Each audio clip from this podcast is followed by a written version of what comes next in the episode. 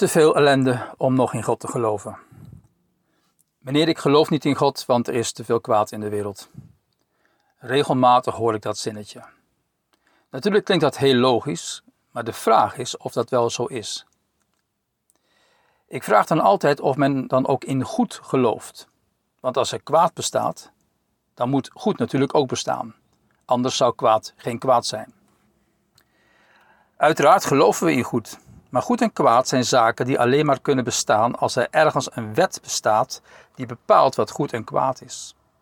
Als er geen borden langs de weg staan, dan kan de politie mij ook geen bekeuring geven, gewoon omdat er dan bijvoorbeeld niets is wat mij duidelijk maakt waar ik wel en waar ik niet mag parkeren. Verkeerswetten worden bepaald door een wetgever. Zo is het ook met goed en kwaad. Als er geen wetgever is, dan zijn er ook geen wetten. En als er geen wetten zijn, dan bestaat er geen goed en geen kwaad. En dan heeft de opmerking: Ik geloof niet in God, want er is te veel kwaad in de wereld, natuurlijk helemaal geen inhoud. Als God niet zou bestaan, dan wordt goed en kwaad bepaald door ieder zijn persoonlijke mening.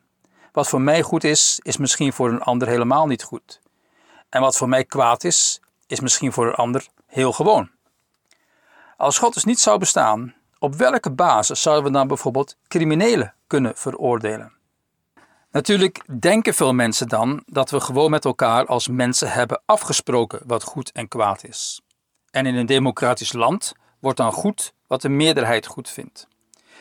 Dus als de meerderheid vindt dat abortus of overspel normaal is en dus goed, dan zou iedereen dat maar gewoon moeten aanvaarden als goed. De meerderheid kan dat aan de minderheid opleggen. Maar ondanks dat we dat kunnen doen, wordt daarmee niet bepaald wat nu absoluut goed en kwaad echt is. Het is dan niet meer dan de mening van een groep mensen. Hoe onmogelijk het is om dan te weten wat goed en kwaad is, blijkt ook uit het feit dat zodra de meerderheid verandert, het idee van goed en kwaad ook verandert. Met andere woorden, zonder wetgever weten we niets. Tenminste, als die wetgever een mens is. Of dat nu een dictator is of een tijdelijk democratisch verkozen wetgever. Moraal blijft dan een tijdelijk subjectieve mening van een mens of een groep mensen. Dostojevski, de grote Russische schrijver, zei het zo: Als God niet bestaat, dan is alles toegestaan. Met andere woorden, zonder een absolute maatstaf of wet is alles relatief. Zeker als het gaat om moraliteit. Wie zo probeert te leven, belandt in een wereld waarin hij zelf niet kan leven. Zonder God bestaat er geen grond om iets absoluut goed of kwaad te noemen. Dat we innerlijk aanvoelen wat goed en kwaad is, kan alleen maar als de grote wetgever dat voor iedereen en voor altijd heeft vastgelegd.